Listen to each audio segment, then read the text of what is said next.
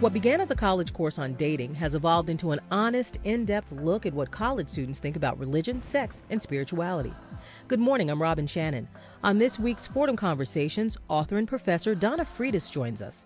Freitas recently spoke at Fordham University about her experiences crisscrossing the country researching students at a range of public and private schools.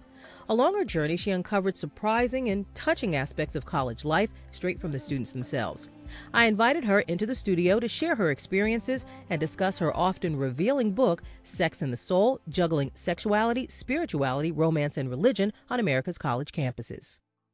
How did you come up with the idea to study the relationship between sexuality and spirituality on college campuses? Well, there was a, a, combination of things that happened. I noticed that uh, since I was a professor that always taught the courses with spiritual and spirituality in the title and had all these students signing up because they were excited about the word, one of the things I noticed was that they seemed to to really perk up when we got to the part of the course where we talked about sexuality and dating, and so it seemed to be this um, this place where they really wanted to intersect, I guess, spirituality and sexuality, and that surprised me. Um, but the other thing that happened was uh, two studies were published, two big national studies, and they were looking at the reasons why uh, teen spirituality and re- religiosity, and also college student spirituality and religiosity, were shifting or uh, or changing during this particular area of life. And I noticed that neither study paid attention to sex. And according to my students, that seemed to be the number one factor that could really drive you away from a religious tradition. And so I decided to investigate it. Tell me how your research got started and move me through the beginning of the process to how you became how you got how you got to the book. Well, it was quite a journey. The research started because of uh, this one particular course I taught on dating and spirituality. And the students in that class uh, did a kind of grassroots movement on campus where they figured out over the course of the semester that they were unhappy with hookup culture. And when they all figured out they were on the same page about this, which was a big surprise to them that they didn't like hookup culture when they were honest with each other, they really wanted to have a campus conversation about it. And they wanted to begin to respond to their feelings of unhappiness and stress about it with spiritual wisdom, spiritual and theological wisdom. And so I watched my class really mount this movement on campus. And so I started to wonder if students felt like this on other campuses. And, you know, again, this, these other studies were published, and I started to think, wow, you know, we're really missing a conversation that students want to have about sexuality and spirituality and religion. They're really stressed about these issues and they want one to respond to the other and they feel like religion's not responding to to where they are in terms of these different questions and struggles. So anyway, suddenly I was proposing for uh, to get a grant, and I got it, and and then I was traveling around the U.S. Uh, to these different campuses, talking to students about these same issues. And uh, six students from that original class were my research assistants and advisors as I um, as I did this project. Now you said hookup culture, and you talked mm-hmm. a lot about that in the book. What is that? You'll often hear people define a hookup as uh, as anything from kissing to different types of sex. And people talk about how it's notoriously hard to define because it really can range through all kinds of intimacy. It's casual and it's it's very transitional in the sense that it can take anywhere from 10 minutes to a night maybe and uh, and so it's it's very brief a successful hookup is one in which students really shut themselves off emotionally. And so the goal is to have a purely physical encounter. And really, in hookup culture, students are training themselves to shut down emotionally and to not feel connected with the other person. And the reason why hookup culture seems to be so stressful to students and really uh, sends a lot of them into a crisis of meaning um, is the fact that they're really bad at that piece. Both men and women are really bad at shutting themselves off emotionally. And so that's where they end up um, getting to this place where they feel really empty, feel really exhausted, and they seem to be turning to spirituality when they get there. Okay. I want to talk about the four types of institutions that were used in your research. Uh, you looked at evangelical colleges, Catholic colleges, non religious private schools, and non religious public schools, correct? So, how different were the campus cultures at each of these schools? Well, I grouped the school types into two groups when I ended up writing about this project. Because uh, what one would think, I guess, that the religiously affiliated schools would line up with each other and the non religiously affiliated uh, schools would line up with each other, but that's not how the results came out. Um, really, I, I ended up grouping Catholic, non religious, private, and public institutions together because when it came to attitudes about sex and hooking up and spirituality and religion, the students were almost indistinguishable across those campus cultures. And so the campus cultures were, were very similar. But at evangelical colleges, uh, there wasn't hookup culture at all. Um, it, there was a whole different campus culture. And so, really, there's two separate conversations that I ended up having to have uh, when it came to talking about the results of the study. So, what were the two different conversations that you had? Let's look at both of those.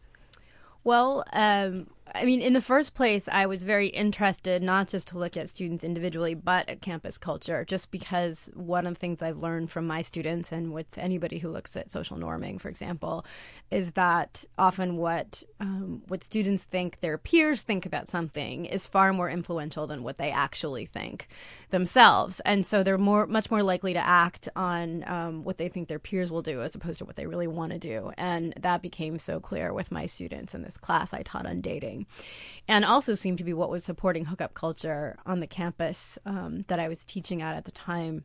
I mean, basically, what I found at the Catholic, non-religious, private, and public schools uh, was was hookup culture. Was this very intense um, feeling of pressure to be having all sorts of sex that both men, men and women feel, even if it's for different reasons, and a real dissatisfaction with that over the long term. And so, Whereas it's not so much that all the students I spoke with thought all hookups are bad or didn't want to necessarily have sex or anything like that, but it seemed that living in the context of hookup culture on their campuses um, over the over the long haul, over you know several months or you know several years, was really difficult for them. And so I what I met at, in students on these campuses was an incredible amount of stress about hookup culture, an incredible amount of anger from many students, especially Catholic students, about the way that religion they felt had really left them or kind of abandoned them on this issue.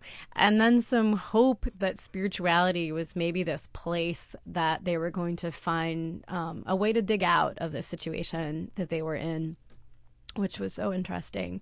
And then at evangelical colleges, um, what I found was uh, was what I talked about in the book is you know purity culture. So there's really a culture of of chastity of purity where um, where you have college students who are aspiring to marry at least women are by the time they graduate. And there's an inc- what they face is an incredible amount of stress to not have sex. And not only not to have sex but almost to completely erase any uh, evidence of sexuality that they have until they get married. And so you have students who are really navigating uh, a pretty extremely restrictive attitude about sexuality and then feeling like their you know their peers are you know all sort of watchdogs um, trying to figure out if they're measuring up or not. So um, so anyway there was stress about these issues on both campuses and stress related to religion in relation to sexuality in both both different types of campuses. But the campus cultures themselves were very distinct. Now in your book uh, sex and the soul donna you talk about um, the senior scramble. So that goes along with the purity culture. So can you explain what the senior scramble is? Sure. Uh, at evangelical colleges, one of the first thing I heard about um, from both men and women was um, was either the senior scramble or ring by spring or, or your money back. That was the other tagline I heard. And I remember the first time I, it was actually a young man who told me about it. And he looked, he said, when he said it, he looked at me like I was going to know what he was talking about. And I almost fell off my chair when he said it. And so, um, so basically, the the idea for women at most of these colleges is that a successful college experience means you having a ring on your finger by the time you graduate and uh, ideally being married by the time you graduate or having a date set at least. And so and the pressure is really on the women to do the scrambling or to get the ring. And what you have is a lot of what you end up with is a lot of women who when they're juniors or seniors if they don't have that ring feel incredibly lost and upset, like they've failed college. I heard a lot of women complaining about this. And then I had a, lot of young men who were also incredibly stressed about it because.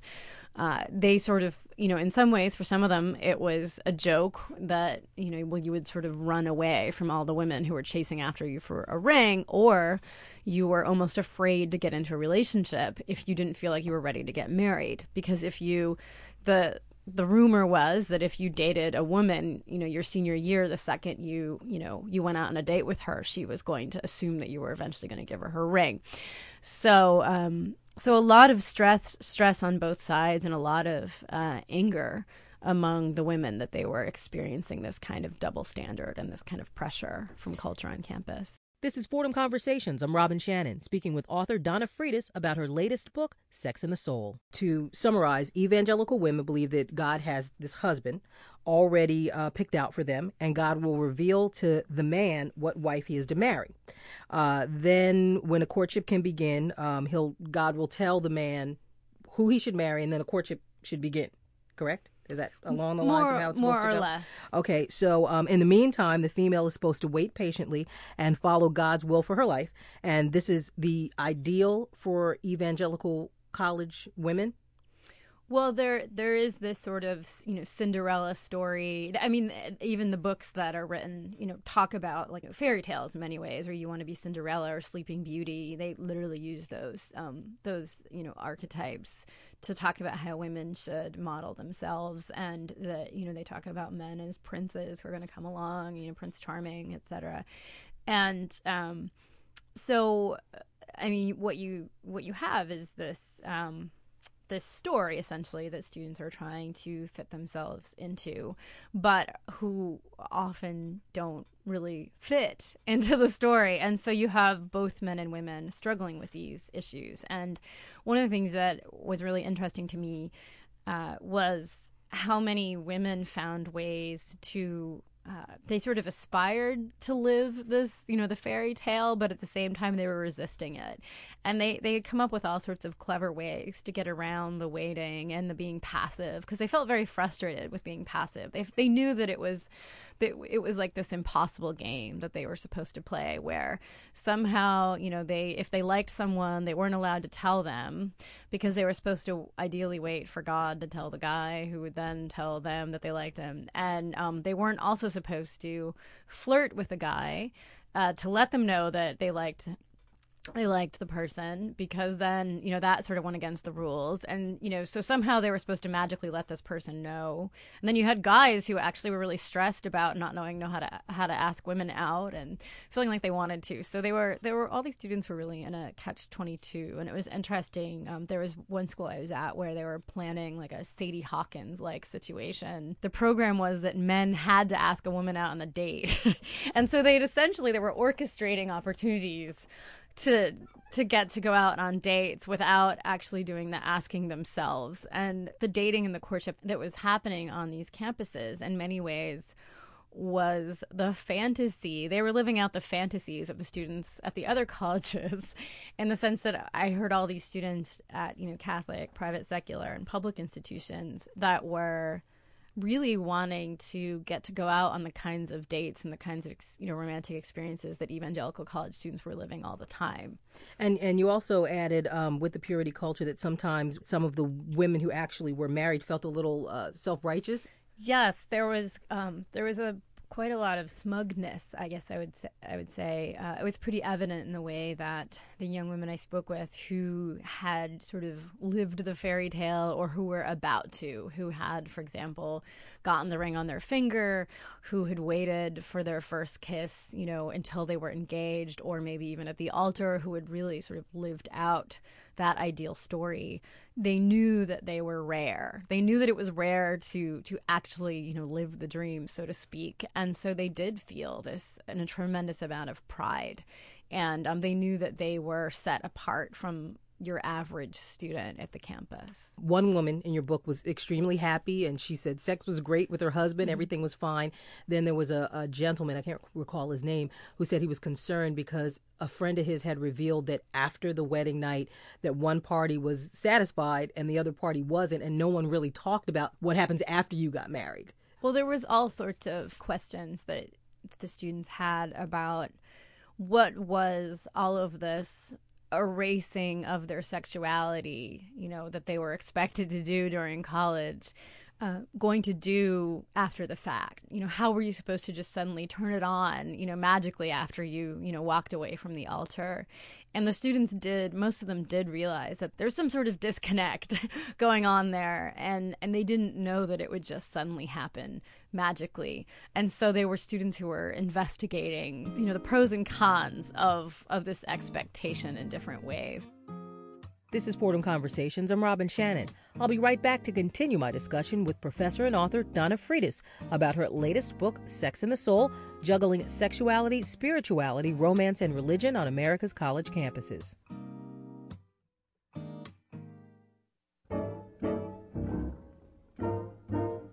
In 1960, Dan and Toby Talbot opened the New Yorker Theater on Manhattan's Upper West Side. The theater brought cutting edge films to the attention of moviegoers in New York City for more than a decade before closing in 1973. Hi, I'm George Bodarky. Coming up on this morning's Cityscape, the Talbots talk about their life together at the movies. That's Cityscape this morning at 7:30 right here on 90.7 FM and WFUV.org.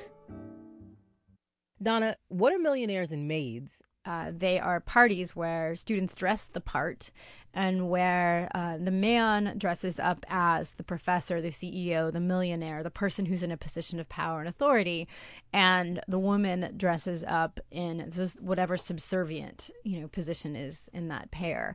One of the things uh, that I spent a lot of time talking with my students about before I did the study was all the gender and class implications that you know were going on in these um, these particular you know parties that they were setting up you know and this was in the context of a gender studies course. So i had you know students who were gender studies majors who were going to these parties and not even thinking twice about it. These are the kinds of parties i think we used to imagine would just be present for example at fraternity houses or you know at frat parties and sorority parties. But it turns out these parties are just sort of ubiquitous. They're everywhere. And they seem to be more and more popular actually uh, as i go around talking to different campuses so, so uh, and take it back to your research. How did you get these students just to open up to you? I wondered how many students would want to talk about these issues and if they would, you know, open up about them if they would be honest. And of course, you never know. There was a tremendous amount of response by the students in terms of there were far more students who participated than I ever dreamed. I set out for 400 students to take the online survey and 40 students to interview, and I ended up with over 2,500 students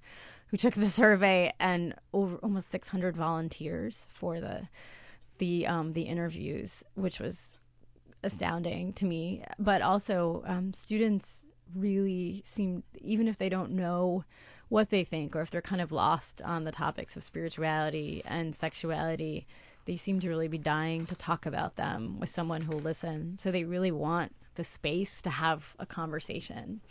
And so it wasn't that difficult at all. They were really, they came ready to talk. And you said in your book uh, that many students' feelings towards organized religion was less about anger and apathy and more about hostility and apathy. Why is that?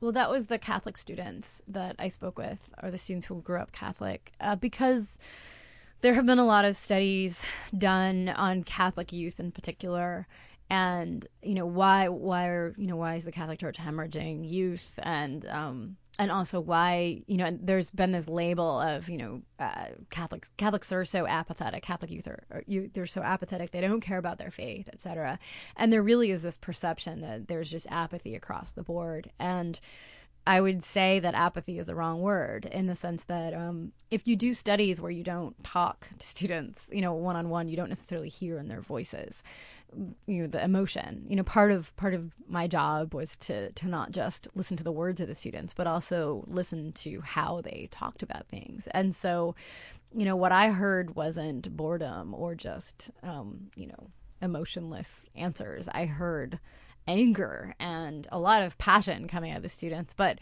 most especially um, in the online journals that the students did that's where they, they just poured out you know students who didn't necessarily have a lot to say in person in their interviews about religion or about the catholic church suddenly just sort of unleashed all sorts of emotion and anger and intensity. What were they angry um, about?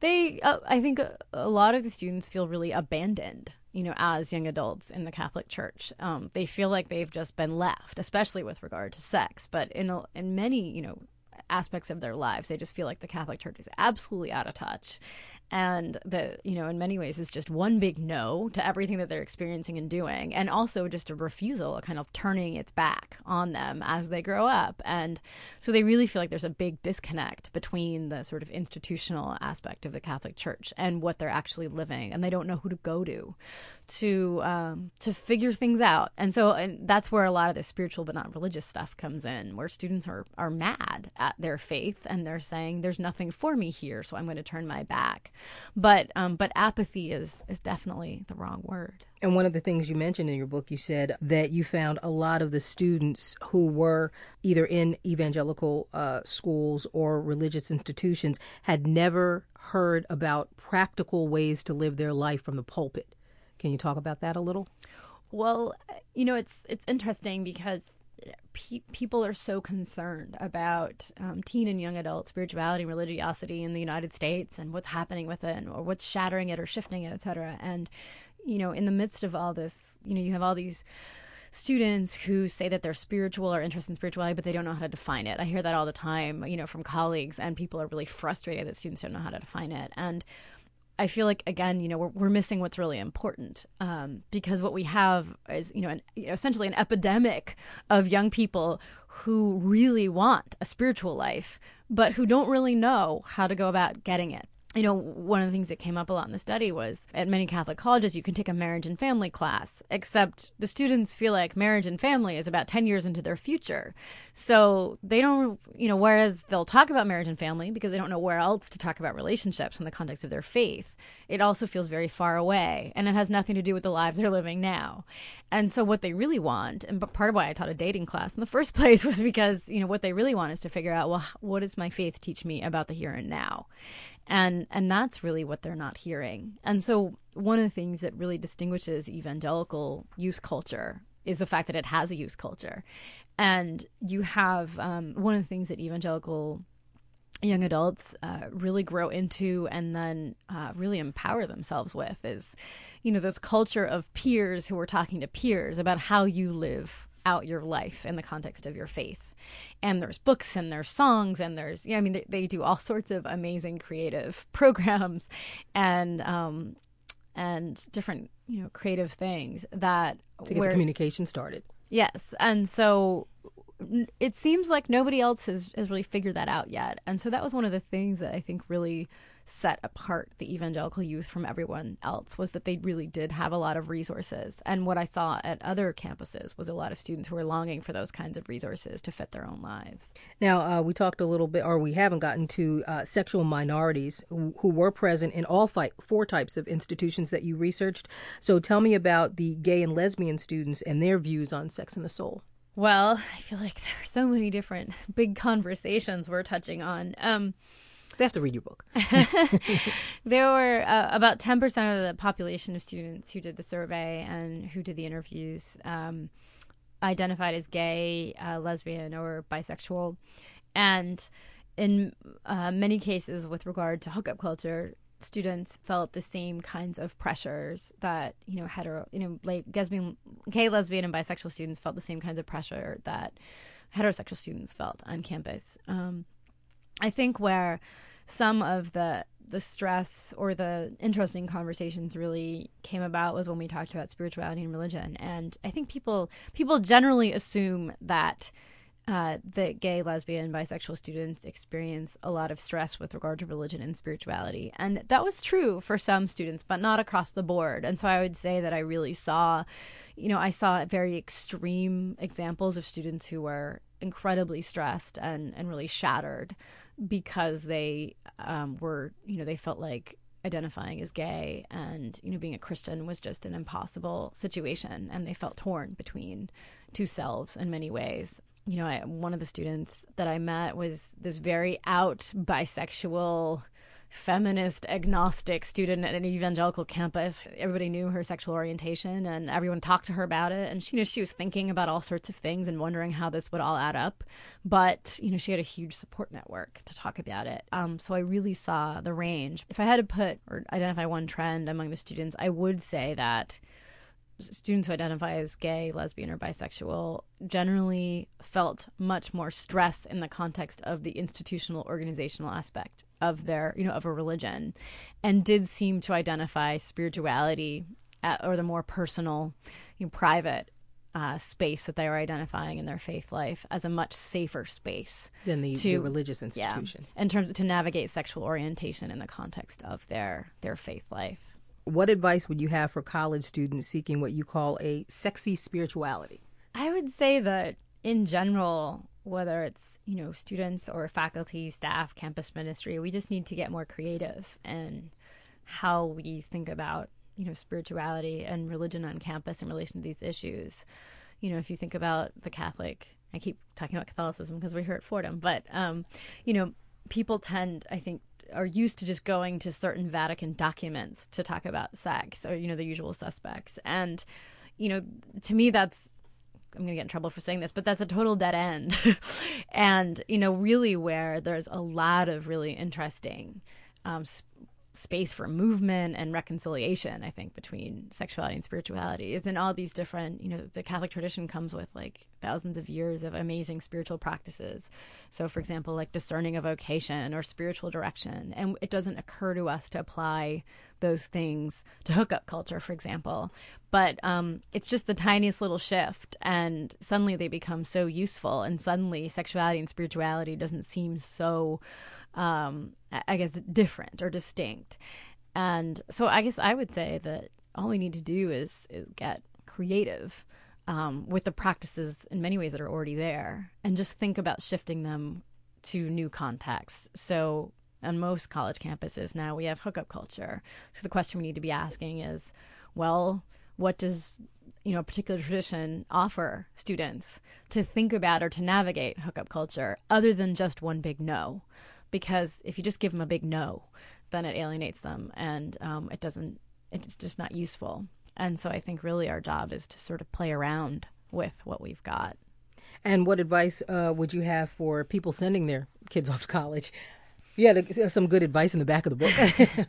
I would say that um, the college campus tour should not just be about how pretty the college is and how good it is academically because I heard from so many students, you know, that that sex, for example, one night uh, with the wrong person or in the wrong situation could make or break your college experience, which means that, you know, hookup culture is a huge risk factor for students' college experience. And so, really looking into what that culture is like on campus should be a priority if it's that you know, if it's that high risk. And looking back on your research, what would you say, if you can narrow it down, what would you say surprised you the most? I think what surprised me the most was the answers from the different uh, young men I spoke with.